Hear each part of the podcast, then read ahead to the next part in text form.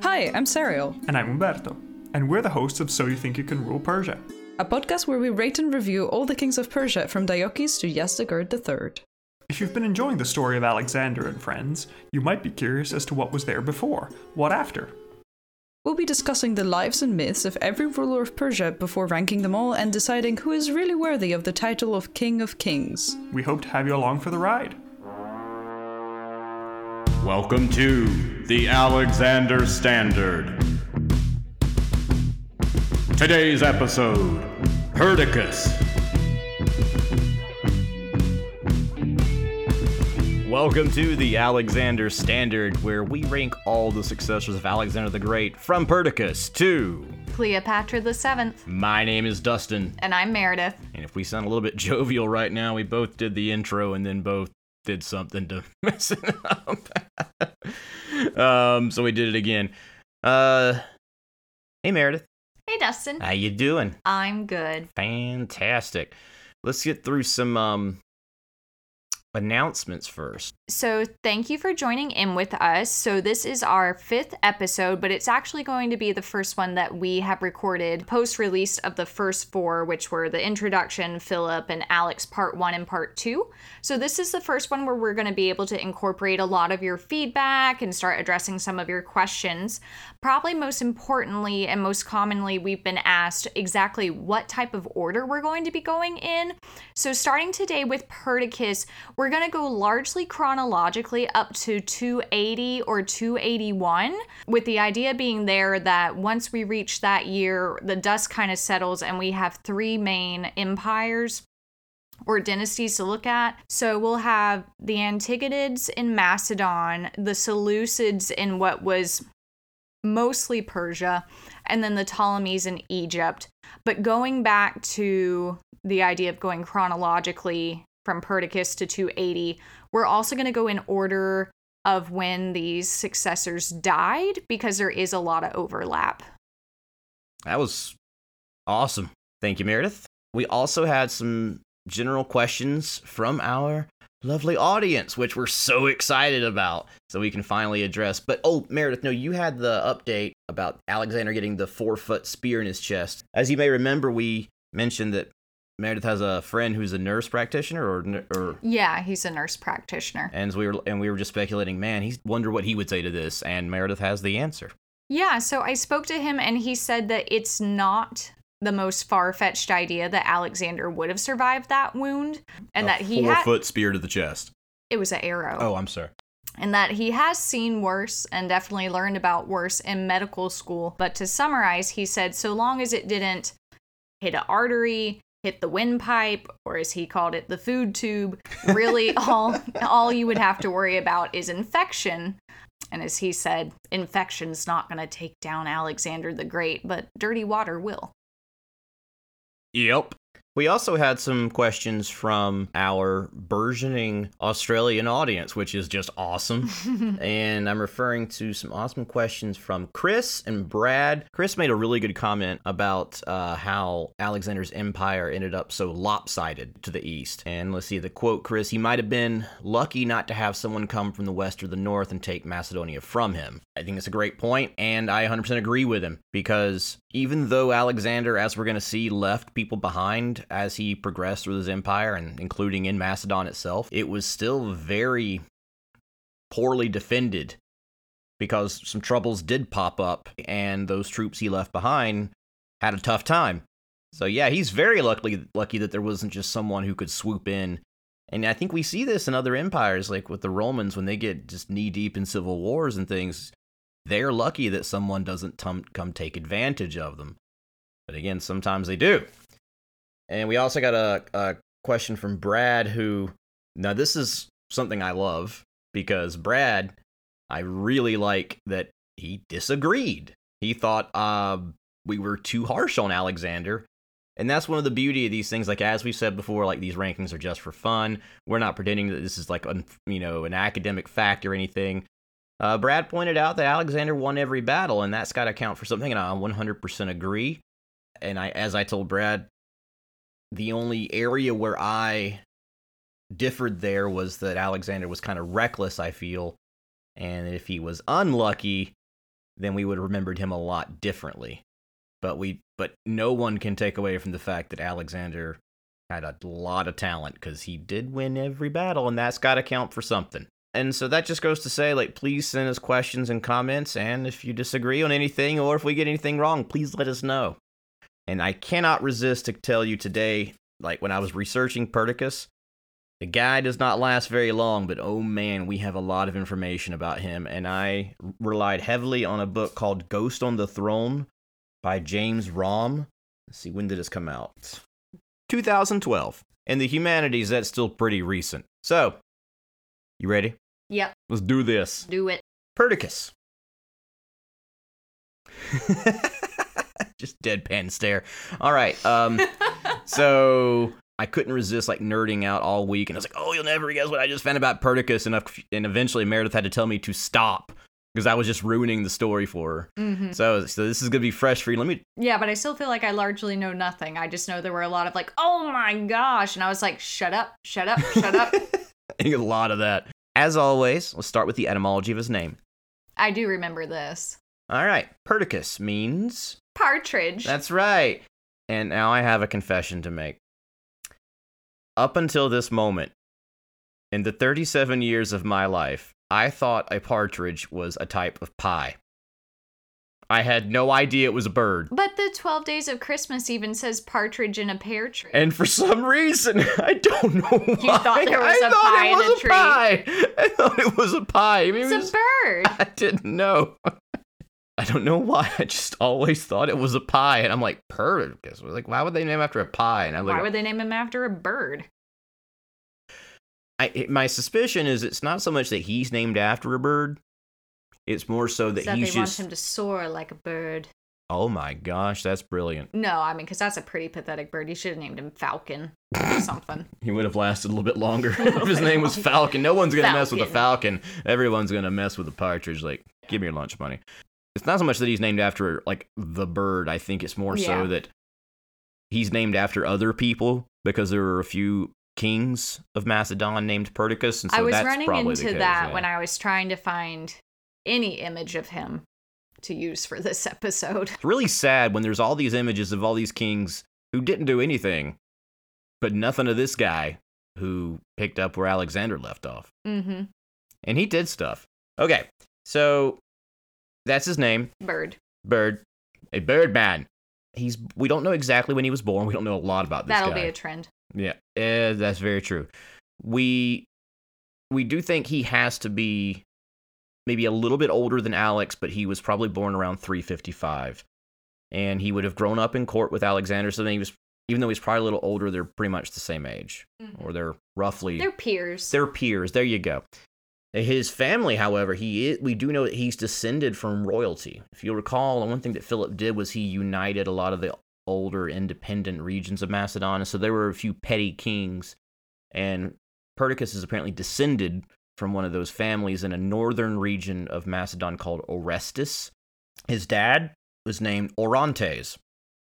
Perdiccas had a brother named Alcetas, who actually is rather significant in the story, and a sister named Atalanta. You can stare at me all you want, Meredith. I think it's a very pretty name. no, I was just kind of struck by like, these are all very unique. Yeah. Um, and then Atalanta. Yeah, Atalanta. Oh no, I didn't dislike it. I I, was just a- like, oh, how nice. Like I feel like we're not really running into that trope like you do in European history where it's like John, Mary, Yeah. Anne, Edward. So I was just more kind of like, how nice. Like we haven't had any duplicate names yet. I think I think Atalanta was like uh I like think there was a name a lot. no, I think there was like a myth about her as like a marathon runner. Probably. Well, what would be a mar- like she was a ra- she, she ran races, yeah. dropping the apples. Oh yeah, that's right. Um that's all we know about Perdiccas' early life. Okay. Nothing. No, that's fine. Yeah. But we do have some information about his career. Mm-hmm. This is interesting. So you remember what happened to Philip, right? His ass got he was assassinated. assassinated. Yeah. I was I was just like, a lot happened to Philip. True. But if you're talking about the last thing, that yeah, the very last thing. he got assassinated. Yeah. Well, guess who chased down and killed that assassin? Was it Perdiccas? It was Perdiccas. Good job. And what? that could kind of play into the whole thing of if Alex had a hand in it, if his best friend's the one that chased the guy down and like conveniently killed him before he could be questioned. Tying up all the loose ends. Tying it up. I like it. Let me tell you something. Perdiccas is he, he he's dirty, man. He'll he'd do that. I am thoroughly looking forward to finally watching the Alexander movie because I've, since I've only seen a couple clips that I found on YouTube. And none have been a Perdiccas, but like in every single one of them, everybody's like bad mouthing him. even in the clip that you showed me when you pointed out Perdiccas, I mean I was like, "Yep, I hate him." It was just perfect casting. Okay, so early on in Alexander's career, Perdiccas pops up again because you remember Thebes revolted again. Well, and then they um, destroyed the Yes, and at that battle, Perdiccas was there. He actually had gotten wounded. Five years into the campaign against Persia, Perdiccas did so well that he actually became Alexander's bodyguard, nice. or one of his several bodyguards, but Mhm. it's a very elite circle. I was about to say that's considered more of an honor than being like a, a like a governor over an area or like one of the Yeah. generals he's stationed to hold an area. Yeah, because I mean, if you were a governor, it was important and it was an honor, but you were kind of cut out. But you want to be with Alexander. Yeah, if you were Okay. the governor, you were left behind. Yeah, and Perdiccas earned his keep. He was very loyal to Alex throughout the entirety of the campaigns. He led critical, you know, engagements in India when Alexander was there, and as a matter of fact, when Alexander got hit with a four foot arrow in the chest, Perdiccas was the one who plucked it out Oh, actually used his sword as a scalpel to pry the arrow out. I gotta, I gotta be honest. This is like this is pretty impressive on Perdiccas' part. Everyone's afraid of what to do if they mess up, and Perdiccas just walks right up and just says, "Well, this is stupid," and he just yanks it out. All oh, right. That's up there with the spoon. Yep, it is. As a reward for all his loyal service, after Hephaestion, Alexander's boyfriend, Boyfriend. yes, right, after he died in 324, uh, Alexander promoted Perdiccas to his se- second in command. Oh, because yes, H- Hephaestion died before Alex. Right. Yeah. A year, okay. like a okay. few months before. Yeah. You like how fast this is moving? Yes. Like we're already through his career, always like through his he's childhood. an adult. Alex is about to die. Well, let's just go ahead and kill Alex off. So in June of 323, Alexander dies. Woo! Your favorite part of Alexander's life. Yeah. You know, it's funny we say that because, you know, I was the one that was kind of harsher on Alexander, but you're the one that got most excited at his death. Okay, so to give a little, you know, behind the scenes to the listeners, you got Alex in two parts. I was subjected to Alex in one probably like close to three hour long recording session. Yeah, because so, there's a lot of takes that we cut out. so as you heard me getting increasingly excited about him dying, or you heard me lamenting that he was only 25 years old, it's not because I particularly wanted him to die. I just knew that meant I was gonna get to go to bed. That's awesome. All right, so Alexander dies pretty quickly here. So Alexander dies, 323, your favorite period. oh no. That's right. And um, as we know, Alexander, different accounts of his death, what he said, but one of the things that most of the sources agree on is that Alexander had handed Perdiccas his signet ring um, that he used to, you know, stamp or Yeah. sign all of his executive orders. Basically, that was just that official stamp. Uh, according to James Romm, Perdiccas was a natural but not an inevitable choice to succeed. There were Mhm. other choices Mm-hmm. a lot of people were jealous of Perdiccas' elevation. For example, Craterus and Ptolemy. I'll be honest with you, I did not give a good enough description of Craterus last time. Like you were commenting that, like, well, Craterus must have been a big enough deal for him to be a possible heir for Alex, and Well, yeah, and I was making out. I, I was just just from my own opinion. Yeah. I was just kind of like, well, he is the one that's on the way back Right. to Macedon. He does have that contingent of soldiers with him, albeit it was people that were being relieved of duty. And even though we're Yeah. in Persia, I imagine that in the aftermath of Alex's death, the idea would be we need to secure Macedon because Right. at the end of the day, that's where we're from. That's our like home base. Yeah, that's actually exactly what the research that I've read has suggested. Furthermore, what I also learned, apparently Craterus was almost loved by the soldiers as much as Alex. Was Perdiccas not really loved by the common soldier? Nope. Oh, okay. And he does not do himself any favors. Perdiccas what we're gonna see is Well- Per- yeah, I do remember, yeah, like in one of those instances where you were like, I'm not going to give anything away, but he did not do himself any favors. yeah, yeah, dude. Like Perdiccas shot himself in the foot, and his solution was to shoot the other foot.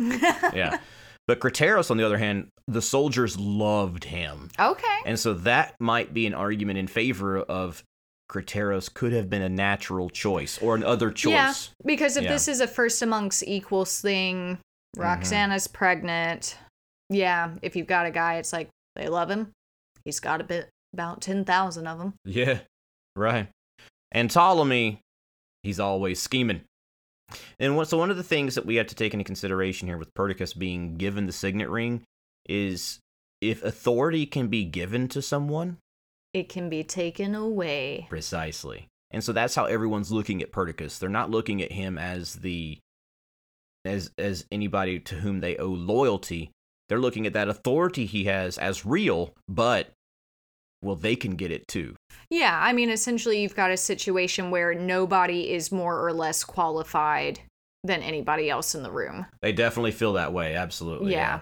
So, Perdiccas, I got to tell you, I, I did the same thing for Philip and Alexander, and I forgot to do it here. But if I was to sum up my view of Perdiccas, you know, we're in the southeast of the U.S. here, and we have a saying, bless his heart. He tried.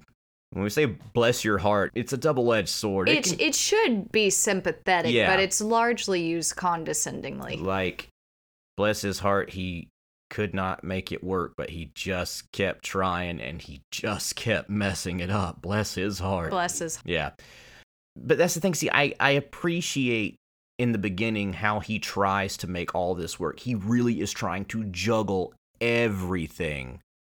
And he does a pretty good job at first but then as my advisor says to me sometimes he went a bridge too far. I was about to say Yep, bridge too far. That's in my notes. So Perdiccas starts off really well, and he starts off very prudently. He prepares a spectacle for the succession. So he's not just gonna walk in holding up a ring. He's gonna he's gonna he's gonna try to put some theatrics. So, as we recall, Alexander died in Babylon. So that's where all this is taking place. Perdiccas has got the signet ring, but he's not just gonna go walk out holding the ring, just going like, I got it. He's gonna set this up and make it look real fancy schmancy. So Mm-hmm. they're in Babylon. So at the throne of the Babylonian king Nebuchadnezzar he has a partridge fly down in a pear tree. land in a pear In a pear tree. and tied to its little foot is the ring. The ring that you're in charge, Perdiccas. Cool, cool. Um, close, but no. On the throne of Nebuchadnezzar, Perdiccas placed Alexander's diadem, so that little the little ribbon. little ribbon, his armor, and his robes. Mm-hmm. And to quote James Romm, it was as though he wanted Alexander's ghost to preside over the delib- deliberations, the deliberations, the deliberations, which may be why James Romm titled his book Ghost on the Throne. If true, this was an act of humility, and it's pretty smart because Perdiccas is trying to make it clear he's not trying to seize power. This is not he's he's like I don't want this. Is all respect for Alex, not about me. Yes, I'm in charge, but this is my job, mm-hmm. which is pretty smart, I think. I am a placeholder Yes. till that baby Speaking of which, is born. now that leads to one of the biggest points in the rest of Perdiccas's life. It's called the Partition of Babylon. So this is going to be the succession. This is going to be the big plan of what we're going to do now that Alexander is gone. The first attempt, according to Curtius Rufus, who gives us a big, thorough discussion of this, be in the show notes. So we're in Babylon, and there are four proposals put forward. First is Perdiccas. He proposes that we wait to see the gender of Roxanne's baby. If the gender is male, because this is a patriarchal world, Yeah, then that's the heir. Alrighty. Second comes a guy named Nearchus. He's a Greek, one of Alexander's buddies. He points out that Alexander has an illegitimate son from Heracles. yes, Heracles, from a woman named Barsine. And so here we have a living, breathing heir. Doesn't matter so much that he's illegitimate if at the foundation of like the Macedonian society it's Oh. a first amongst equal thing. Yeah, there is the concern. I mean, I mean, okay. First of all, yeah, Nearchus would agree with you. He would say, "Look, it's his kid. Yeah. illegitimate or not, that's his That's kid. we have a grown adult. and so that, well, he's not grown. He's four years old, but nevertheless, it, what matters is, Heracles is only 4 Mm-hmm. Why did I think he was like a grown adult? not yet. Okay. Um, I mean, it- That's not much better than. yeah. Well, but but nevertheless, it's like, well, look, we don't have to worry.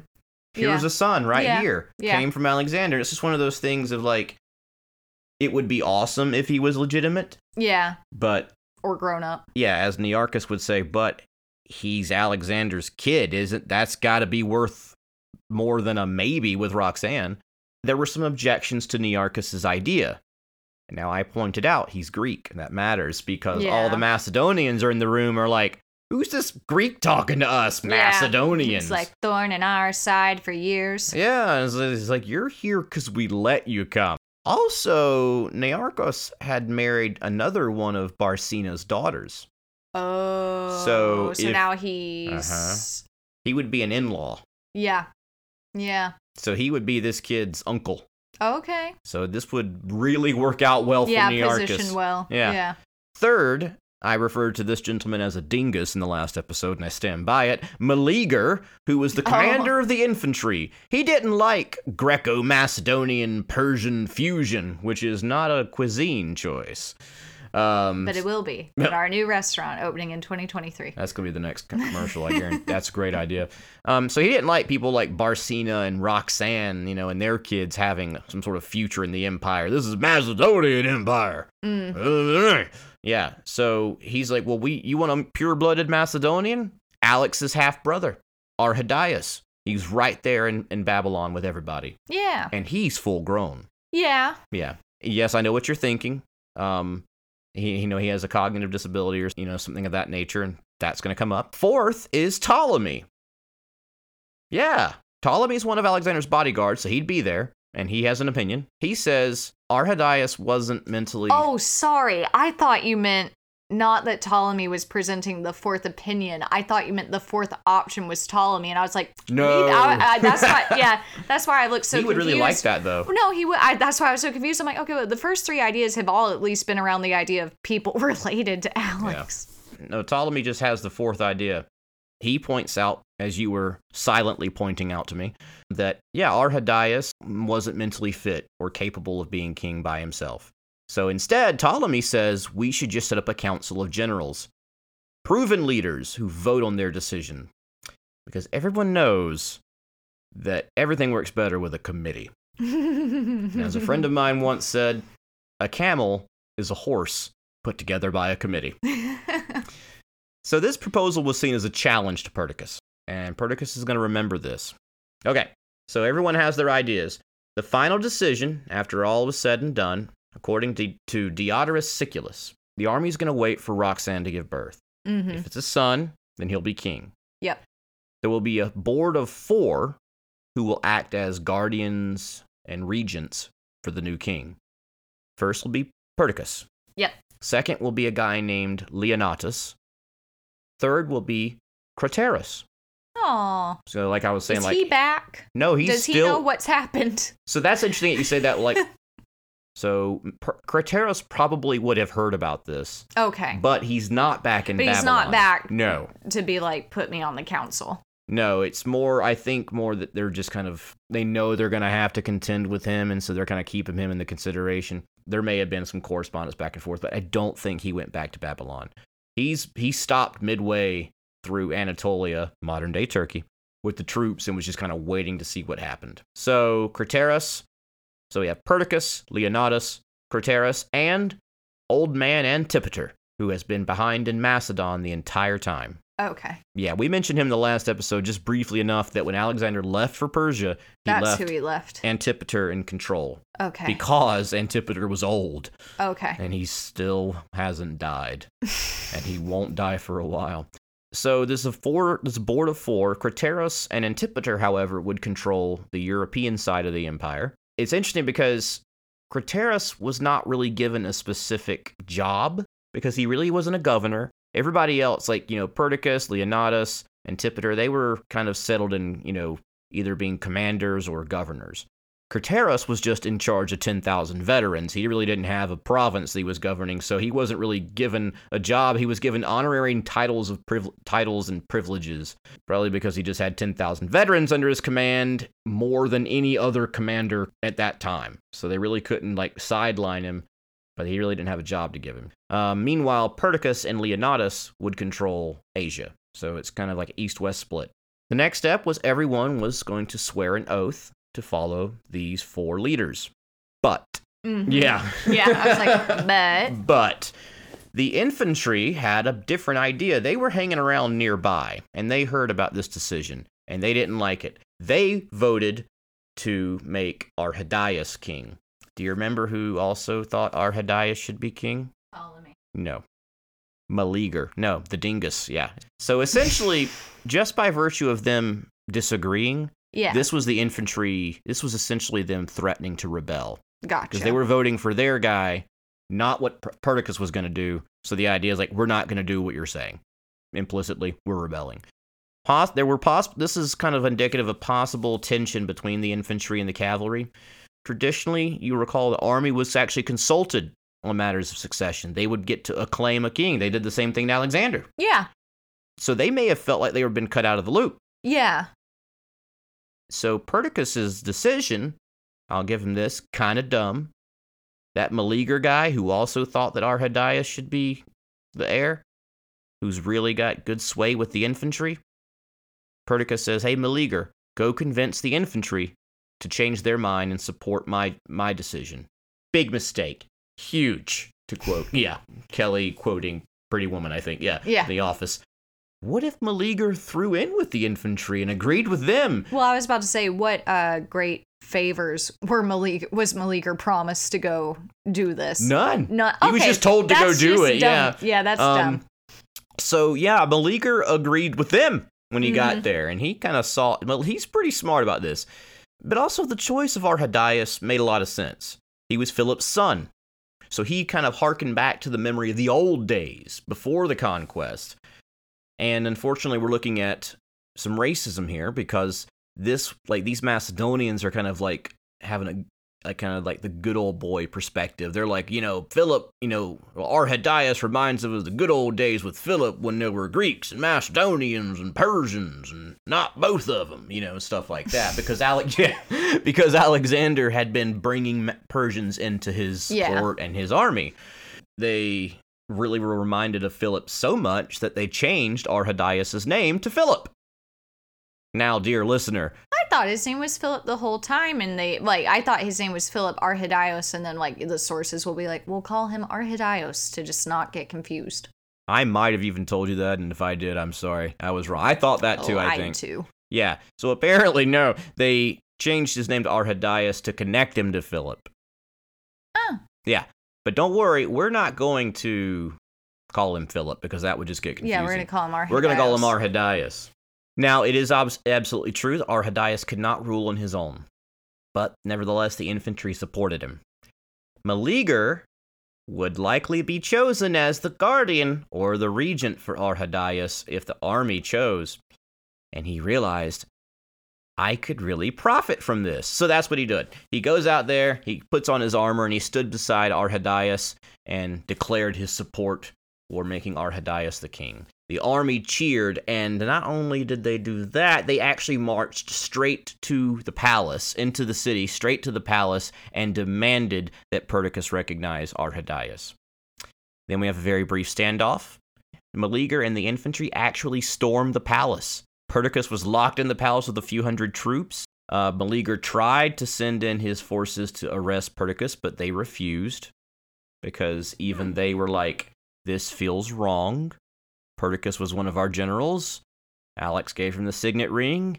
Yeah, we like Arrhidaeus, but I don't know if we can arrest this guy. So Perdiccas manages to escape. Now, again, I was trying to be precise. The infantry had entered the city, not the cavalry. The cavalry sided with Perdiccas. And so he proceeds with the cavalry to besiege the whole city, locking the infantry inside, threatening to starve them. If you're confused, I understand. No, I'm not confused. I'm just I'm mentally watching it all play out in my head. Yeah. Now Meleager is locked in the city of Babylon. And eventually the infantry realize, all right, this is kind of dumb. And they convince Meleager to negotiate with Perdiccas. So let's do round three to negotiate a settlement. Here's the compromise. And we have a lot of sources that attest to this third attempt at deciding the succession. This compromise is basically the same thing as the first time, but now we have a few differences. Now, Arrhidaeus and Roxanne's child, if male, were going to be recognized as co kings. Now, Arrhidaeus would be the senior king because of his age, Yep. and Meleager would be added to that board of guardians and regents. So now there are five. Now, there are five of them. Still, Craterus and Antipater would be in control of Europe, Mm-hmm. Perdiccas and Leonidas would be in control of Asia, Yep. and theoretically, Meleager promised that he would be a subordinate to Perdiccas. Thus, Meleager's little rebellion got him some power, but he wouldn't have it for long. So now, Perdiccas seems to have pulled it off. He's the regent of the kings and ruler of the empire. So, been talking about all this, Meredith. Have we forgotten about anything really important that's been going on this entire time? Days have gone by. Why they've been arguing over this. What did they do with the body? Alexander's body's just been just sitting there, there. the whole time.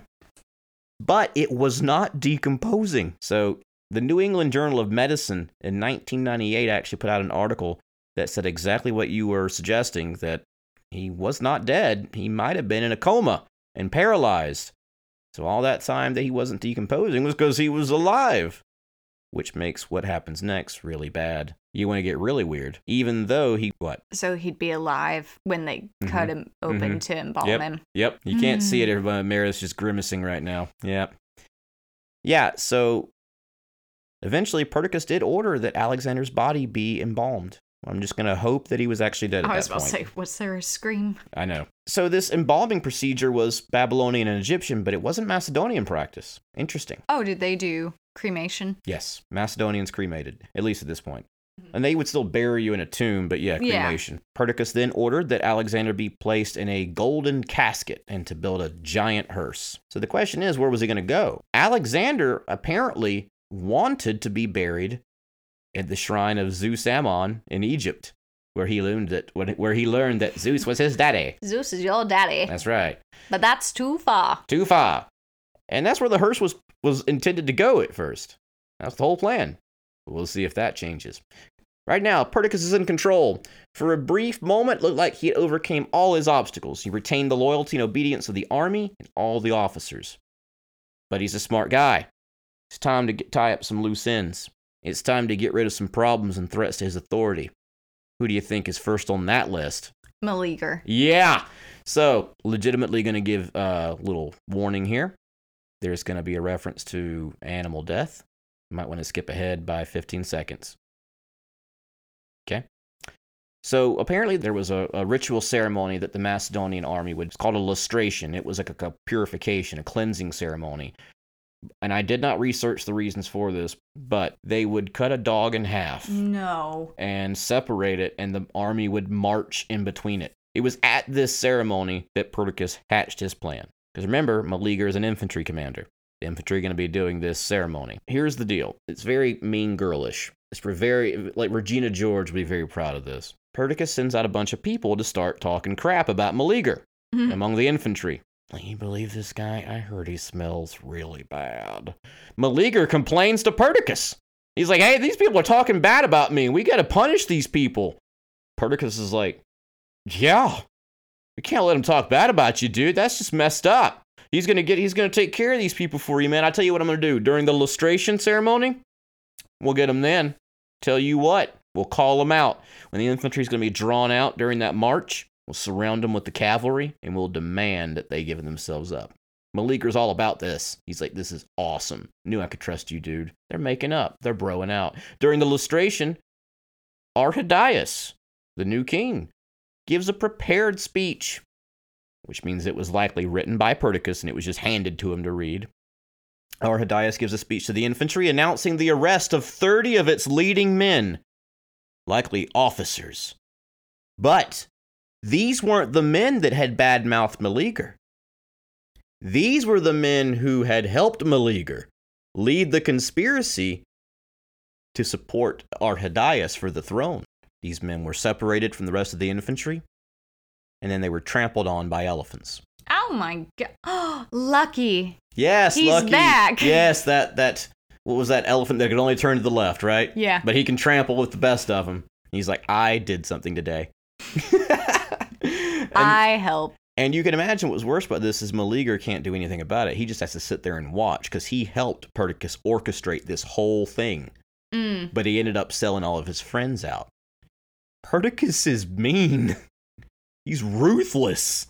Yeah, this isn't even the worst thing that he does. Hmm. But in one fell swoop or in one fell stomp of an elephant's foot, that's a good one. Yeah. Yeah, like I'll be there, like what is it, like the shake of a tail or something like Shake that. I'll, of a lamb's I'll tail. be in the shake of a lamb's tail. Well, I'm gonna get you in the stamp of an elephant's foot. Um, Perdiccas had purged the army of some of his enemies, but at what cost, Meredith? Because now no one trusted Perdiccas, Mm. but instead they suspected him of everything. It's like he's so paranoid, he made everyone else paranoid about him. Yeah. Meleager himself escaped because he knew what was what, and he was like, "Oh, if that's how it's going to be, I'm about to die," and so he ran away. But shortly after, they caught him, and he was executed. Arrhidaeus again read out the order for Meleager's execution. Meleager's gone. Yep. Number two. Ptolemy. Nope, that's not. That's coming up. Alexander had some other wives. Yep. Please, God. Yep. So Roxanne apparently was in on this. Oh, we've got the two Persian princesses. That's it. Those are the ones. Ah. So these women were Stateira and uh, Parysatis. Mm-hmm. They were threats to Roxanne, They're not pregnant, and Alex is dead. but Roxanne's baby wasn't born yet. And these women, I get what you're saying, but the, the, the reasoning was that these women could produce heirs of their own. And the, the thing is, is, like everyone, everyone like knew, like okay, they're not oh, pregnant. because they are Persian princesses. But they could So one of these like Macedonian guys that are like kind of squabbling for it all could marry them, and then Yeah, and also they could be like, someone could just make up a lie and say that it was Alexander's kid. true. you know, what's to stop them, right? So they could produce their own heirs, and so that would just be a threat to Roxanne because they were the earlier wives, and as you said, they're connected to Darius. Yeah. So both of them were killed. They threw their bodies into a well and then filled it up with dirt. That like sounds like something out of a true crime podcast. I think I've shocked Meredith, y'all. She's just staring out in the open. She's done that several times so far. All right, so the lesson here nobody is safe from Perdiccas. Now, I mean, Alexander got paranoid towards the end, but even he didn't act like this. Now we're at July, between July and September of 323, so we got a couple months passing here. Finally, Roxanne gives birth. And thankfully for Perdiccas, it was a boy, immediately named Alexander after his dad. Alexander Four. And he was crowned as co king with his uncle, Philip Arrhidaeus III. Aww. So we got two kings now. All right. Now Perdiccas has another job Mm-hmm. satraps. Raise baby. Oh no. Well, raising the baby is kind of the implicit thing. But now he's got to find jobs for everybody who supported him. Rearranging the empire. Loyalists were all given satrapies, which is provinces, Okay. and they were made governors or satraps. Now, the reason I'm pointing out these words is because at this point, the words sa- the words satrap and satrapy have been absorbed into and are used in Greek language. These are big prizes. His friends are all about this. Satrapies were powerful positions. You had power, you had influence, you had money, you had troops. And this was also tricky because Perdiccas had to keep everybody happy. What if somebody thinks they didn't get a fair deal? What if somebody gets greedy? A rebellious satrap could be a big problem.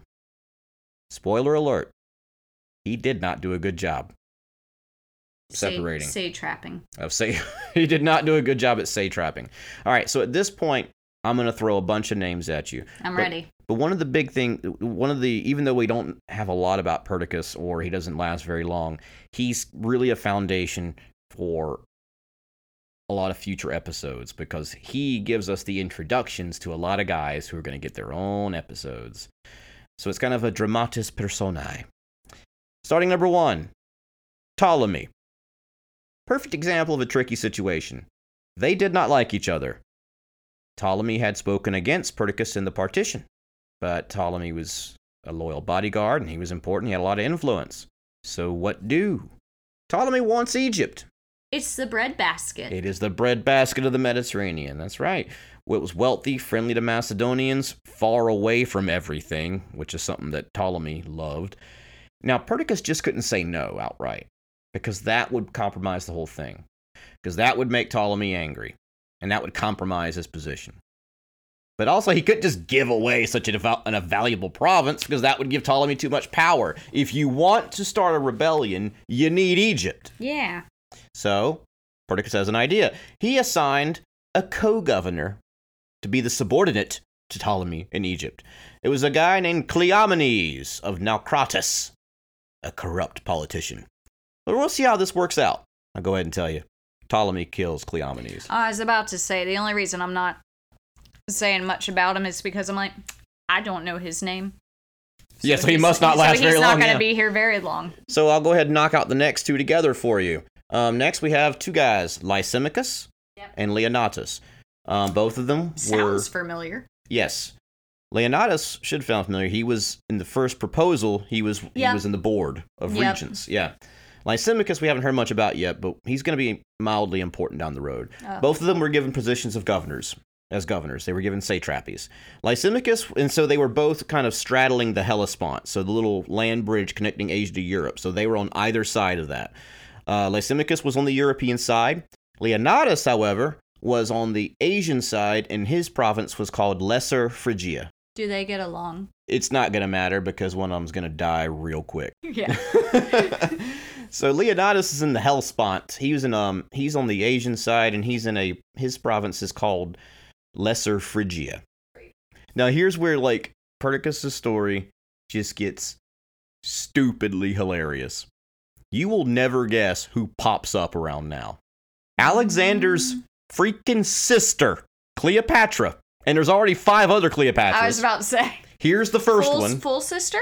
Full sister Oh, okay. So Olympias of had him and of, more of than one. Philip and. Olympias. Oh, okay. His full sister pops up and offers to marry Leonidas. She's ready to get in on this empire thing. Yeah, she's like, Empire sounds cool. Hey Leo, let's come over here and check me out. It's like He's let's like, make this lesser greater. Mm. That's brilliant. Yeah. All right. So Leonidas is all about this life. He's like, mm, get me some power. So he abandons his province, hops over to Macedon, gets ready to go get Cleopatra, and he dies.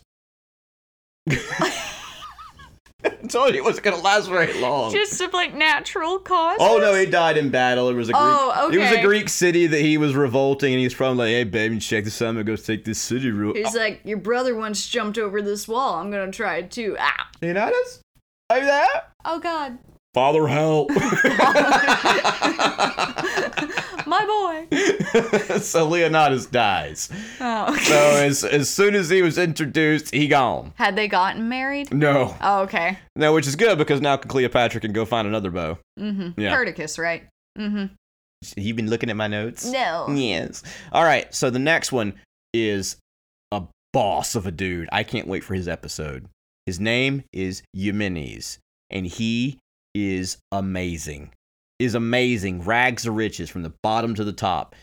He's the man of the hour. It's going to be a great episode. He's Alexander's former secretary. Now, when I mean secretary, literally I'm talking about record keeping, Nice. archiving, stuff like that. This this guy is a pencil pusher.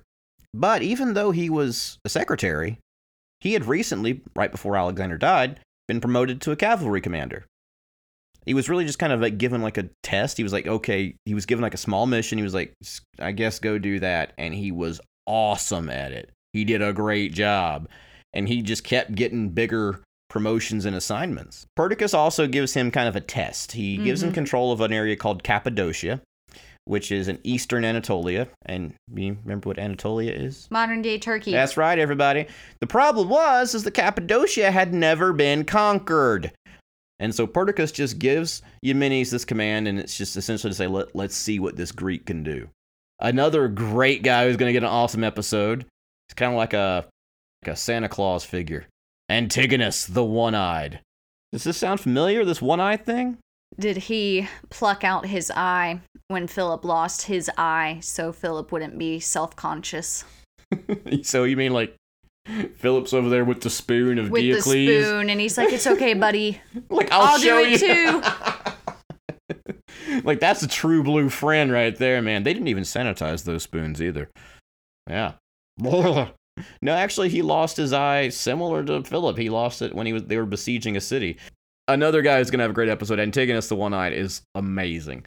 So he's one of Alex's older commanders. He's like like Perdiccas. He's not as old though. He'd been left behind to oversee Western Asia, some a lot of Anatolia in the conquest. So when when Alexander got over there, you know, Antigonus was one of the first guys that got left behind with garrison troops. Um, now, Antigonus is an example of another dynamic we haven't touched on yet. There's a lot of people been left behind, a lot of people that are separated from the royal court with Alexander. So there's a lot of generals who haven't seen each other for years. And Antigonus is one of them. He hasn't seen, you know, all the in crowd, all of Perdiccas and all the, you know, the popular guys. He hasn't seen them for 10 years. So there's a question of, you know, Perdiccas was worried, like, is Antigonus going to follow my orders? Because the first thing Perdiccas does is he assigns Antigonus to help Eumenes in Cappadocia. And so Antigonus immediately, one of the first cracks in Perdiccas's facade, he immediately refuses to follow Perdiccas's orders. Antipater! He was left behind in Macedon at the start of Alexander's conquest. Getting kind of old now, but for some reason, he defies all the odds of the ancient world and just won't die. he was confirmed in his existing command. He's in charge of Macedon and Greece and the Balkans. It's just like, you know what you're doing? Just do that. He's like, Keep on keeping on. Yeah. Craterus still has that army of veterans. His position's less clear. It's likely that Perdiccas just told him go over there and share power with Antipater. I think the idea was that Perdiccas was just, I think, hoping and praying that Antipater's gotta die soon. And when that does happen, Craterus, could be there. can yeah. just. And then there's one other guy, a little unknown mid ranking officer named Seleucus. After Perdiccas was promoted to second in command, Seleucus was promoted behind him. You love Seleucus. I do. He's my favorite. So he's promoted to be um, Perdiccas's right hand man now, second in command. Now there's one person. I'm sorry. There's actually one other person. Perdiccas himself. What did he do? Well, he doesn't get a satrapy. He gets the entire empire. He's custodian of the kings in Babylon. He's also commander of the whole army. He has control of the treasury, which he's going to really need, and he's going to use it for the rest of his life by keeping his generals happy. But now we're going to take a quick break and hear from one of our sponsors, Crocodile Shoes. Hey, Meredith. Hey, Dustin. I know it's really important for you to get your steps in every day, right? Every day. So, not only is walking good for your health, but it's also good for the environment. After all, when you're walking, you're not driving a car. True. That's right. But you have to make sure you get the right shoes for walking. The problem, however, is that most shoe manufacturers only think about walking in dry areas, but not wet environments. Many a pair of fancy flippy floppies have been ruined by wading through water. Mm-hmm. And then what happened to those flippy floppies, Meredith? I threw them away. Right in the garbage. Mm-hmm. That's right. And do you know how long it takes for a pair of shoes to decompose? Probably 5,000 years. Well, according to a study at Wichita State University in 2021, it takes a pair of shoes 30 to 40 years to decompose. So, so much for helping the environment by walking, am I right? But what if you could get great quality shoes at a great price, but also give back to the environment? That sounds perfect. Well, that's where Crocodile shoes come in. Instead of focusing only on quality or sustainability, Crocodile does both. Crocodile's shoes are made for everyone and for everywhere, from the sidewalk stroll to mountain hiking, to the bayous and swamps of Louisiana and Florida, to the Darwin and Mary rivers of Australia, to even, you guessed it, the Nile River in Egypt. Crocodiles are designed with breathable mesh liner and drainage ports in the heels to give you the perfect maneuverability and traction in the murkiest waters.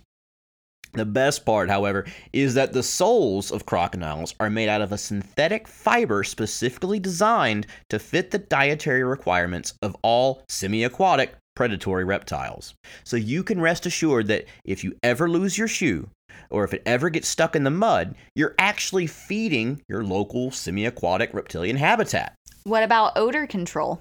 That's a great question. Every pair of crocodiles includes a special water soluble capsule containing a large dose of fish oil that dissolves the moment your feet hit the water, leaving behind a tasty trail that is specifically designed to attach to local flora for up to 100 feet in any direction. That sounds dangerous. Should I be concerned about crocodiles? That's another great question. And if you order a pair of crocodiles today, then you'll receive an extra pair of shoes for a friend or family member, along with a CD box set of all your favorite classic croc hits, like Jailhouse Croc, I Love Croc and Roll, and Croc and Roll All Night. But am I going to be eaten by crocodiles if I wear these shoes? Crocodiles are available in all major shoe outlets sold near large bodies of water. Yeah, but you didn't answer my question. That's crocodiles. Why reduce your carbon footprint when you can reduce your whole foot? but I don't. want- Crocodiles. And we're back. Meredith, we got to start getting these more scrutiny with these sponsors. It's getting weird. We need a gatekeeper. Yeah. Woo, we're gonna get sued. Um, all right. Um, all right. So now Perdiccas has done some stuff, got everybody in place. Now we gotta bury Alexander because he's still not been buried. This is months now. Okay. All right. So, in accordance with Persian custom, Alexander's body was going to be taken throughout the empire to its resting place, stopping along the way for local mourners to pay respects. Just like. The queen. That's right. So, do you remember what I said where Alexander wanted to be buried? Um, at the Zeus Ammon temple. Yep. In Siwa, so that desert that's east of Egypt, or I'm sorry, west of Egypt. The generals and high ranking officials, however, seem to have overruled this after his death. Alexander's body was too precious of a resource to just go let it sit in the desert. They wanted to send his body to Macedon. All right, so before we can bury Alex, unfortunately, Perdiccas has more problems. Now, up to now, he's done a pretty good job of trying to keep everybody in line. Now he's going to push too far. So, first, Antigonus, you'll recall, refused to follow Perdiccas' orders. Well, Perdiccas has to go and deal with this himself then, and he goes and helps Eumenes defeat this uh, Ariarathes guy in Cappadocia. And the reason that that's really important is because this is where Perdiccas picks up a little bit of a prize. Our buddy Craterus, that you were saying was just, just like sticking around and waiting to see what was what, actually he had gone on over to Europe, and he took he left behind about 3,000 elite silver, uh, 3,000 troops called the Silver Shields. And they were elites. Cool. So these guys were elite veterans that had like 30 years of service. They were a big deal. Now, while Perdiccas is over there, he goes and he puts down another rebellion in southern Anatolia called in a place called Pisidia. And he handles this himself, and he got kind of a bad reputation. You can see he's getting a bad reputation for being brutal here, because I gave this part of the story a name A Tale of Two Cities.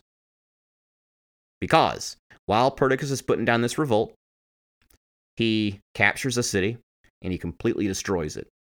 And then he goes on to take another city. But this second town actually heard about it, and they are going to beat him to the punch. So while they're defending the city, they burn everything. The population throws themselves into the fire. The soldiers are holding off Perdiccas just long enough so all the civilian population can kill themselves. Then they jump into the fire and kill themselves. And so when the Macedonians enter the city, there's just nothing but ash and dead bodies. These people offed themselves as a whole city before Perdiccas could get the chance. Because, like, Perdiccas had such a reputation. for being brutal. Hmm. They were going to beat him to the punch. So that's cool. That's that. That- yeah, there's that. Yeah. All in all, though, it's a pretty good year for Perdiccas. This was, you know, the end of 323. He's got some problems. He's taking care of it. Secured his position. He's got the kings. He's putting down revolts. And now he's going to start thinking about the future. Time to get married. Because that's every good political, you know, career. You know, you got to have a marriage. Can't be a bachelor. Can't be a bachelor. Perdiccas wants to strengthen his legitimacy. At first, he asks to marry one of Antipater's daughters, a lady named Nicaea. Now, Antipater agrees. But oh no! While this is happening, Alexander's mom, Olympias, sends Perdiccas a, mer- a message. She says, Wouldn't you like to marry Alexander's sister, Cleopatra, who's conveniently single again because this other guy died? He's Leonidas. He's dead now. Perdiccas is in quite the pickle. Olympias and Antipater, you may remember, hate each other. Yeah. And Perdiccas is in kind of a precarious situation. He needs to keep both of these people happy. Yeah. But marrying Cleopatra, Alexander's sister, would give him a very legitimate claim to the throne. Begging the question Yeah. is Perdy trying to be king? Maybe.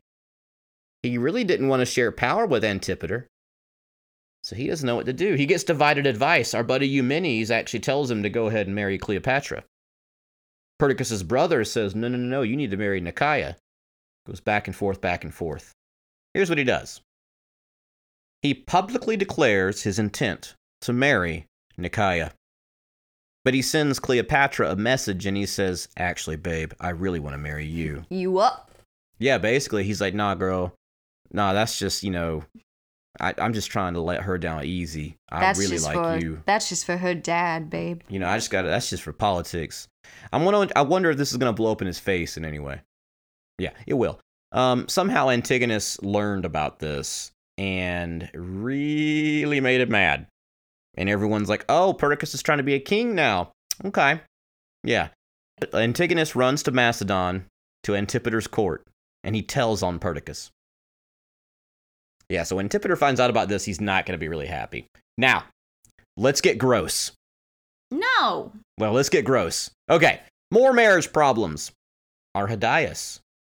He's getting some. Oh yeah. Yeah. Arrhidaeus is getting some attention.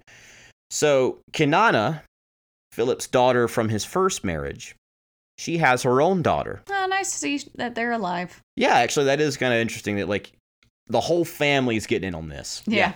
So, Cynane, she has um, Philip's daughter from his first marriage, Mm-hmm. has her own daughter. Eurydice. Yep, Adea Eurydice.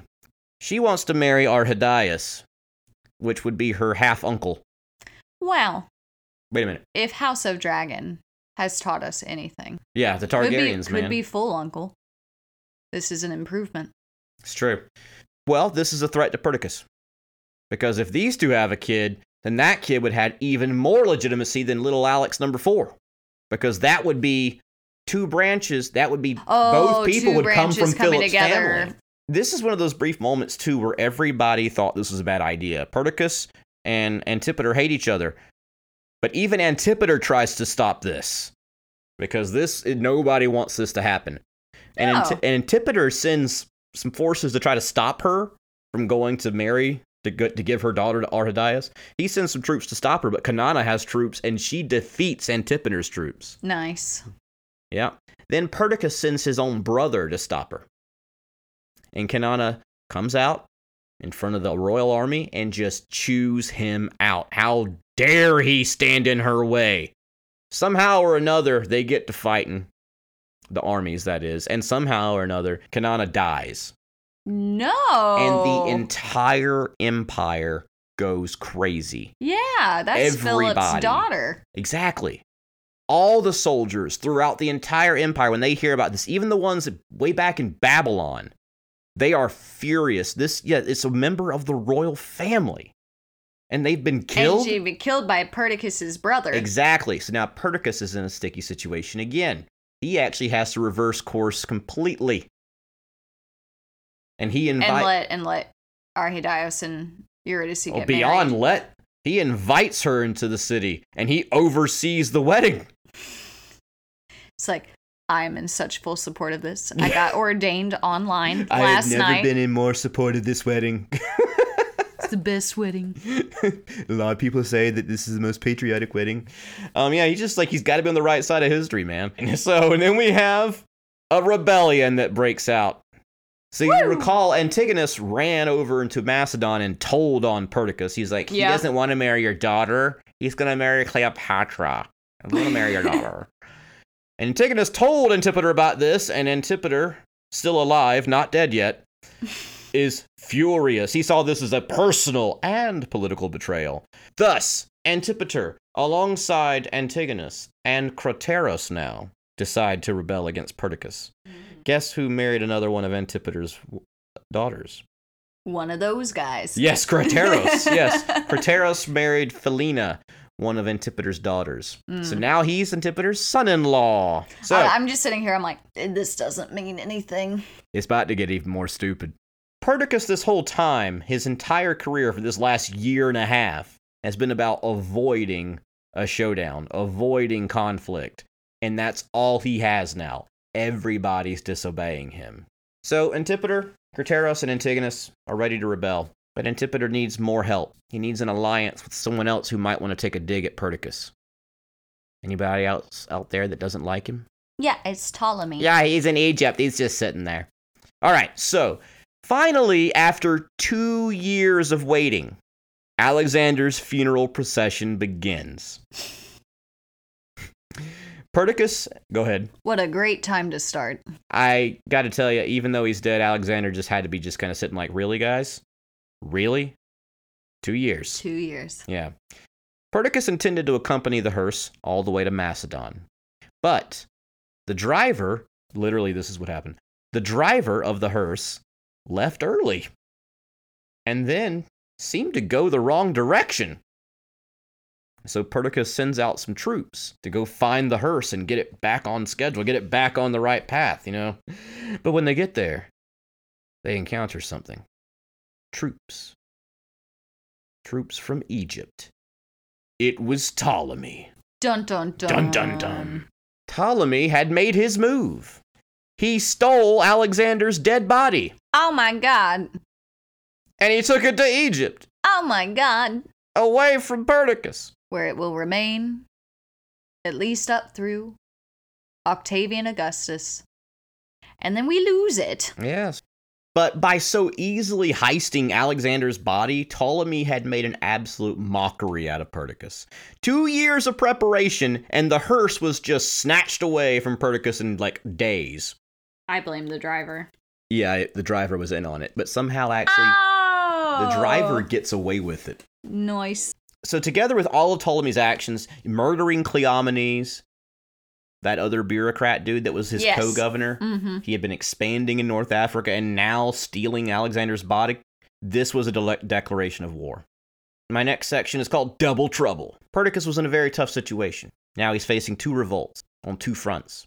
In the north, you have Antipater, Antigonus, and Craterus in Anatolia. In the south, you have Egypt. Perdiccas has some advantages, though. He was in between revolting fronts, so they couldn't join together against him. That's an advantage. He had a huge veteran army under his command. He had those elite silver shields. He had Eumenes and the Cappadocian cavalry. And he had the kings. Um, he brought them with him from Babylon. So Perdiccas and his staff, they meet and they decide who they're going to attack first. It's going to be Ptolemy. He's weaker. He stole Alexander's body. He's got the treasury in Egypt because Egypt's rich. Defeating Ptolemy would put Perdiccas in the best position to go back north and defeat Antipater. And while he's down in Egypt, Perdiccas puts Eumenes in charge of holding back Antipater and everybody, keeping them busy. But Perdiccas had one more card to play Cleopatra, Alexander's sister, still waiting. So now he sent her a message. He said, You know what? Forget the whole Nicaea thing. I'm ready to repudiate that marriage publicly. I want to marry you, baby. And Cleopatra said no. No. She's not going to marry Perdiccas now because he is not in a really good position. She's not stupid. no, she's not stupid. She's like, everybody hates you. I'm not going to marry you. She's like, I tell you what, if you survive this whole thing, Sure. then come back and we'll talk about it. If. If, yeah, If. if. So we're going to come back and talk about after this is over. Again, Antigonus, Antipater, and Craterus hear about this. And this is an even bigger slap in the face. And so now they're even more mad. Summer of 321, the final showdown. In Anatolia, in the north, Eumenes struggles with it with Antipater. But we'll get that in our episode about them. Meanwhile, Perdiccas heads south into Egypt. Now, this would definitely going to be tough by itself. He'd have to cross the Nile, hmm. which was historically difficult to do sometimes. Yep. Um, Hippos. That's right. If you want to hold Egypt, you just hold the Nile. That's it. And things go wrong for Perdiccas immediately. For some reason, he gets down to Egypt, and I guess he wants to make sure everyone's loyal to him, so he holds a mock trial to accuse Ptolemy of treason. Ptolemy's not there. Nah, yeah, yeah. Someone comes to speak for him, but Ptolemy's not there. The army still votes to acquit Ptolemy. So that's kind of embarrassing. So, Ptol- so then Perdiccas has to dip into that treasury and bribe all the officers and all the commanders to keep their troops loyal. Because now he can't trust them. Now he's getting shifty. Now he's getting shaky. He's realizing his troops really don't want to be here. And a lot of them are starting to desert to Ptolemy. And there's a concern that a lot of them are starting to feed information to Ptolemy. So we got to get across this river, and we got to get across it now. So he does a bunch of forced marches during the night, and he finds this one crossing at across from a fort called the Camel's Rampart. This is round one. At first light, Perdiccas gives the order for his troops to begin crossing the river. And they're about halfway across, they notice something that's pretty frustrating. Ptolemy was there, oh. and his forces were going into that fort. Mm. So Perdiccas had lost the element of surprise, but his forces were halfway across. And as Romm says, there was no choice now but to slug it out with Ptolemy's men and with Ptolemy himself, who had entered the fort and was making ready to lead its defenders in person. And that's exactly what Perdiccas did. He sent the silver shields in, those elite troops, to scale the walls. He used his elephants to batter the mud brick walls with their heads. And he kept going for most of the day, but eventually Perdiccas tells him to pull back. Round two. So he only gives them a short rest, but that same day, only a few hours later, Perdiccas ordered his exhausted men to make another forced march south to find another crossing point. They eventually find one um, across from the city of Memphis. Now, here, the Nile Delta had uh, united into one stream. So the water was flowing a lot faster. And the place that Perdiccas found was uh, there was an island that was like, in the middle of the river. And so it was diverting the, the, the river flow again. Mm. So he could cross over to that island. His whole army could get on the island if he could just get there. But the waters are really choppy here. He sends his soldiers across the next day, next morning. So they could actually wade across there. Their the water is going up to their chins. So Perdiccas has a pretty good idea. To make it easier on his soldiers, what he does is he positions some elephants to walk ahead of them, and they're going to block the water a little bit Oh, nice. just okay. to break up the you know Yeah, the- that's the smart. current right Mm-hmm. and then on the other side you know where his men are walking on the other side of his men he's going to have his cavalry go ahead and they're just going to catch anybody that slips it's a pretty good idea Nice. so it's just Yeah. you know anybody who straggles and slips got you uh slowing down the water so it's easier for you to walk got you here's the problem the heavy feet of the animals dislodged the silt on the riverbed and it actually caused the riverbed because it like it just kicked up a lot of dirt Oh. and then all of a sudden the riverbed gets deeper out of nowhere. Oh. Yeah.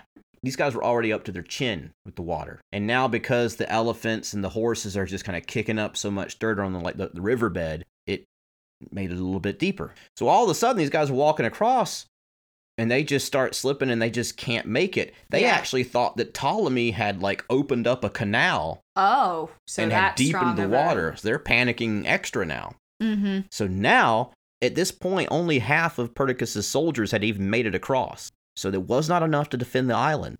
But he had to cancel the crossing because people were drowning. So he actually has to tell these guys who were over there, half of his army, Come back. come back. And but they, they, can't walk anymore. No. They can't walk anymore. Mm-hmm. They have to swim. Mm. So they ta- they have to take off their all armor. their- They have to leave their weapons behind to start swimming across. So the strong swimmers, they were able to do it. Problem is, a lot of them could not, and they were swept down the river and drowned and never seen again. But to quote James Romm again, Perdiccas' situation had become nightmarish, but the worst horror was yet to come. The thrashing of drowning men attracted Nile crocodiles, which arrived in swarms and began to feed on both the living and the dead. More than 2,000 were, were lost, either to the rushing waters or to the snapping jaws of the beasts. Later that evening, the infantry is mad. And so they're like mourning and lamenting their dead comrades, and they're angry at Perdiccas. They had lost perhaps like almost a third of their number. People who had they'd served with for 13 years and now were dead just within a couple of days. And really in a very dishonorable way. Yeah, like you don't even get to say you went down in Yeah. like the blaze of glory of a battle. Got eat by a damn crocodile, you know? To top it all off, for all they knew, the empire had been lost. What they didn't know was that Eumenes had actually pulled off some very stunning victories in Anatolia. And if they had heard this, they actually might have had some more confidence, and they might have trusted Perdiccas and given him some more time. But they didn't know. Meanwhile, Ptolemy was making all of this worse for Perdiccas because he was busy gathering the bodies of all those soldiers that drowned and gave them honorable cremations. The message was simple. Ptolemy cared more about Perdiccas's troops than even Perdiccas himself did. So now, let's end this. Perdiccas had failed Yeah. in every sense of the term, not just in this battle, but just at being Perdiccas. He failed. He had three of his main officers that were with him Peithon, Antigenes, and Seleucus. Backed by a hundred followers, they rushed into Perdiccas's tent and stabbed him during the night. The first one to strike him was Antigenes, who was the commander of the Silver Shields. And so, in that way, he avenged yeah. their squandered deaths. So now I'm going to finish up by just reading um, James Romm's final words about Perdiccas. So ended the brief reign of Perdiccas, Alexander's top ranking bodyguard and inheritor of his signet ring. He had begun his time in power by killing his own men under the feet of elephants, and ended up by killing them in the maws of crocodiles. The compromise government he had forged at Babylon designed to preserve the balance and unity of the continents, had been smashed to ruins. The empire was utterly divided and leaderless, and spattered with the blood of the generals who had founded it. These men had made all of Western Asia their battleground. Soon, the violence would spread to Europe as well, engulfing Athens, the Greek world, and the Macedonian homeland itself. The reign of the joint kings went on into its third year. Because the whole time this is happening, those two kings are just sitting there in camp. All right. Perdiccas is dead. What do you think, Meredith? Oh my gosh, Meredith, what happened? I went to sleep. You went to sleep? Mm-hmm. And why are we in another room? Because I slept in that room. Yeah, and I think we decided that we can't record in the bedroom anymore. No, too much uh trial and error with soundproofing. Yeah, so we're back in the living room tonight while we uh, do the ratings for Perdiccas, so there's a jump in sound quality. That's it. Yep. All right, so let's just jump right into it. Perdiccas was quite the interesting dude. Yeah. Um Yeah. well no, I was gonna say a lot to get through for someone you were like, he doesn't last very long. It's I some, know. It's some jam jam packed years. It was really surprising. I guess that's a measure of like, yeah, you can suck so much that people won't shut up about your brief reign of stupid Aristeia. battle prowess. Okay, so he put down some rebellions, and that's kind of it. He really didn't get a chance to do much militarily. And then he went to Egypt, and any hope he had for success was wiped when he was trying to cross the Nile. Yeah, and he didn't seem to leave anybody in a good position for after he died. It's not like he snatched some victory that was going to be helpful to his allies. I will say, though, he did seem to do kind of well at the beginning, putting down the rebellions and everything, so I'll give him a three. Okay. Um, I see your point there. I think that I would be inclined to give him a few more points with putting down the rebellions. But then the Egypt thing, man, I mean, after that first problem crossing the river, I would have tried something else and not tried to do it again, then get all my men eaten by crocodiles. So I'm going to have to give him a two. Okay? Okay. All right, moving on. Eutychia. Success. No. Mm, He, okay, no. pros. Yeah, He kind of gets all his satraps settled. he does do that. Cons, some of them kill one another, but is that really on him? Father, help. Yeah. um, fault. He does seem to get Macedon settled. Everything seems Yeah. like people are in their spots, and now it's a matter of like, are you all going to behave Yes. in your spots? Yeah. However, by the time he died, people were already not behaving in their spots. yeah. I think he So- started really well Yeah. and then some went, super smart like maneuvering against like Meleager and all Yeah. that. I was like, this is clever. This Yeah. is like some Lannister stuff from yes, Game of Thrones. Absolutely. Um, it's one of the reasons I love this period, man. Yeah. I went first last time. You go first this time. Okay, sure. I think he started off really well, and I Mm-hmm. think he was brilliant in the way that he was handling some of these compromises and some of these negotiations, how he dealt with Meleager, which was badass. I mean, the dude set Meleager up to watch his buddies get trampled on by elephants. Mm. That's savage. I think he was a bit heavy handed, and I think that that is shown immediately with Antigonus and I think I cut it from the episode, but like those, he, he massacred 20,000 Greek soldiers who were just wanting to go back home, which is a complete egregious waste of manpower. Then he mishandled the whole Cleopatra situation. Mm-hmm. He started out very strong. The satrapal arrangements were good, but he played his hand too. I think you. He went to, he went too far. Yeah, I think you phrased it well in the episode when, you know, he did do that to Meleager and those men. And I, you said something like,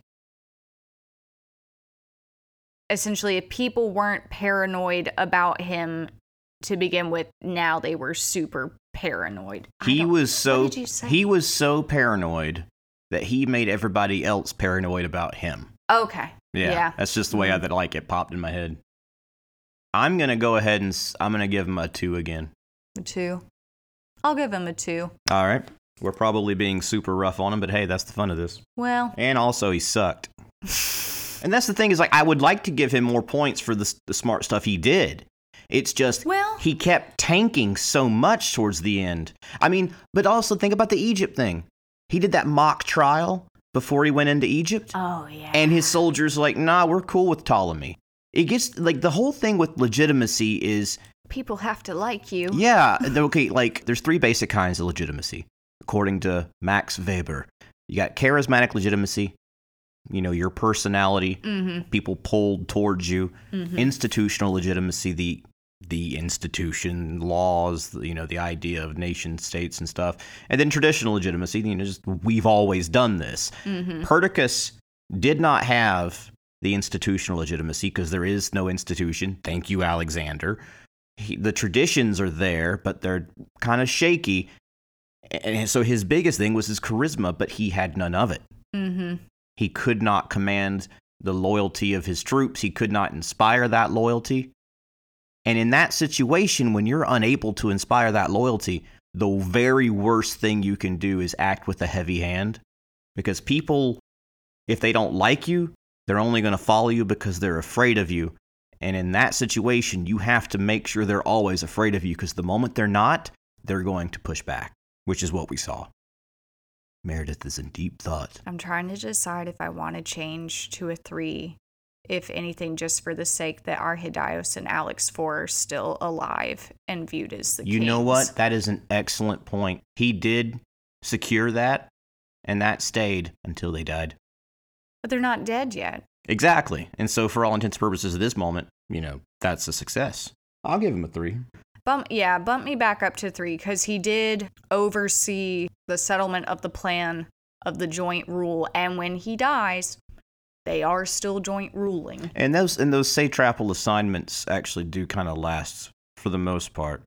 I mean, there is a lot of civil war. I mean, absolutely, but um, Antipater's family stays in Macedon until they're ran out. Ptolemy holds Egypt forever. For years. Yeah, so I mean, there is some shifting around, but he does give us a pretty stable start. Mm-hmm. Yeah. Okie dokie. Eikon. His image. So, ever since I learned the name Perdiccas, I have been Googling and searching and combing sources for a contemporary, heck, not even contemporary image of Perdiccas, and I can't find any. So, thanks to the suggestion of Czar Power, I'm pulling his likeness from the Alexander Colin Firth movie. So, I have multiple pictures. I'll just show Dustin one, but I'll post them all um, on our social medias. Okay, here's your first one. I don't know the context of the scene, but he's standing there. He's got the bleach blonde hair, arms crossed, and he looks ticked off. I hate him. No, that's this is fine. good. No, no, it's good casting. This, I mean, they really kind of. I'll be honest with you. When I think of Perdiccas, this is pretty much what I see. I mean, I see a guy who's stern, who really is going to have a hard time getting anyone to like him, but he's probably very loyal. Mm. Yeah, what we have here is a person who would fail at stand-up comedy. That's a face that would make his own mother uh, shudder. Okay, I've got one more. All right. Presumably, when something in Alexander's lifetime has gone very wrong. Oh my gosh. Is this him? This It- is the same guy? It says it is. We may just want to base it off the first one and not trust this. Uh, I don't know, This I- Pinterest. the look in this guy's eyes, this is the kind of guy that would have a bunch of people trampled by elephants. Those eyes, yeah. they don't have emotion. Well, I guess one thing to kind of ask as we move forward um, obviously, we're not going to always have pictures or coins or things of people. And so, if I keep going with this fun idea of pulling them from movies, well, of course, that's going to look better than any like contemporary, like mosaic or sculpture or something. So, I almost feel like I should rate him lower just because, like, actually historically there is no image of him. I think by default we should really rank him lower because he has no images by yeah, default. yeah. But, But that do- was fun to look at. But I do think it's a good idea to use modern, you know, imagery. oh, and if I could have found something like like I know Battle Royale is always having like a lot of 19th century engravings and stuff. If I could have found anything That's like what I'm that, saying, I would have pulled it. Of course, of course. But in, in lieu of that, this is all we Yeah. have, and that's the point. Yeah. That this is all we have is just some interesting casting details. yeah, he wasn't worth commemorating. I'm gonna I love how you're twirling your hair as you say this. I don't know. I don't know. No, I think I will give him a two. I'll like, and here's my reasoning: one point for the fact of like he hasn't been deemed important enough to be depicted artistically throughout history, but also one point for the fact that he does have a movie depiction. He does appear in film. I'll also give him two, and here's my reasons why. Similar to yours, the fact that he's got some depiction in film, I'll give him a point for that. Um, I'll also give him another point because I have a suspicion that the fact that we don't have images of him might have been a little bit intentional. I found a coin that depicted Philip III Arrhidaeus, so Alexander's half brother, Mhm. as king, but it was struck by Perdiccas. And that made sense Hmm. to me because if he's truly trying to maintain his legitimacy, as we saw in the beginning, you know, when he comes out of that whole spectacle, he's like, I'm not trying to seize power. This is Alexander's throne. Here's the ring. Here are the robes. I'm just the guy who's been given the job. He's not trying to aggrandize his position, at least at first. Yeah, maybe if he had uh, If won he- and married Cleopatra, maybe we'd have a Exactly. coins. but in the beginning, putting his face on the coin would have been the dumbest thing he could do. yeah, So I'll give him. A, I I'll not penalize him for that. Okay. So but the but beyond that, the very fact that we have nothing throughout any period of history that I've seen, mm-hmm. nor do we have any even descriptions of him. I mean, at least with oh, Alexander, do we not? I thought you would have at least. I was hoping that you would be like, yeah, but I do have like a description that he was like tall with blonde hair and blue. it's possible that I just didn't see it, but I didn't. Well, it's possible that it's out there and I missed it, but I didn't see it. That's okay. But if anyone out there in the pod universe finds something, send it our way. So, but what is that a four or two for two? Two for two. All right. Okay. One of my favorite categories Mania. craziness. I don't think he was crazy. I think he was just made bad choices. 100% agree. Mm-hmm. So we. Um, okay, we do need to address this because we talked about this. When out when we did Alexander, there was that debate of like, okay, what is crazy and like what can we call crazy? I propose this. We're not going to make light of mental health, obviously, and we're not making light of atrocities. I propose that we characterize Mania as looking at somebody's character or someone's actions and saying, what the hell were they thinking? That's fine. In Yeah. that case, I'm definitely giving them a couple points for just like pointlessly killing those 20,000 because they wanted to go home. Yeah. I mean, there's all there's a such thing as just making a mistake, Yeah. like the Cleopatra thing, Mm kind of you know just kind of being shifty with who he was going to marry. hmm. Mm hmm. The twenty thousand people, that's a bit harsh, dude. Calm down. I'll even say the way he dealt with the Meleager situation was a bit harsh. That I take more as clever political machinations Okay. rather than. I don't look at that and then look at the 20,000 and say, this ranks the same. How about this? Okay. I don't- I don't want to influence your scores. I totally get your point. It was just smart politics, you know, it, in the sense that it was cutthroat. I'm going to maintain my point there because there are ways to kill people instead of having them trampled on by elephants. No, that's, yeah, Yeah. that's valid. I'm going to say four. You're going to say four? All right. I, actually, you're, you're being a little bit meaner than I am right now. I'm going to go say three. Here we go. This is the one where we need that calculator. Ready? Kronos. time. Now, here is where Meredith and I has made a discovery. Twice. We figured out we were doing the math wrong twice. So, originally, the idea was that every year would get 0.65 points because we were dividing 13 into 20. We were dividing I mean, 13 20 into thir- by 20. We were dividing 13 by 20, and we figured out that we're supposed to do it the other way around Mm-hmm. 13 into 20. Yes. Yes. So when we do that, every year of every of someone's reign gets them 1.54 points. So Perdiccas reigned for two years.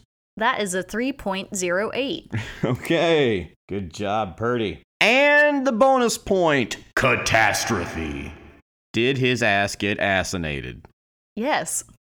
Yes, he did. So no bonus he gets point. no point. He gets no bonus point. Yeah. All right. Meredith, you want to do the honors? Sure. You ready? Mm-hmm. Here we go from the top. For Aristeia, we gave him five. For Eutychia, we gave him six. For Eikon, we gave him four. For Mania, we gave him seven. For Kronos, 3.08. And we get a total 25.08. Okay. He sucks. Hey, Mhm. Meredith, Yes. does Perdiccas get the Alexander standard? No. No, he doesn't. so we're going to start doing that now, which I have to confess I forgot and my dear wife reminded me of. Now that we're doing the successors in earnest, at the end of every ranking, we ask that question Do they rise up to the Alexander standard?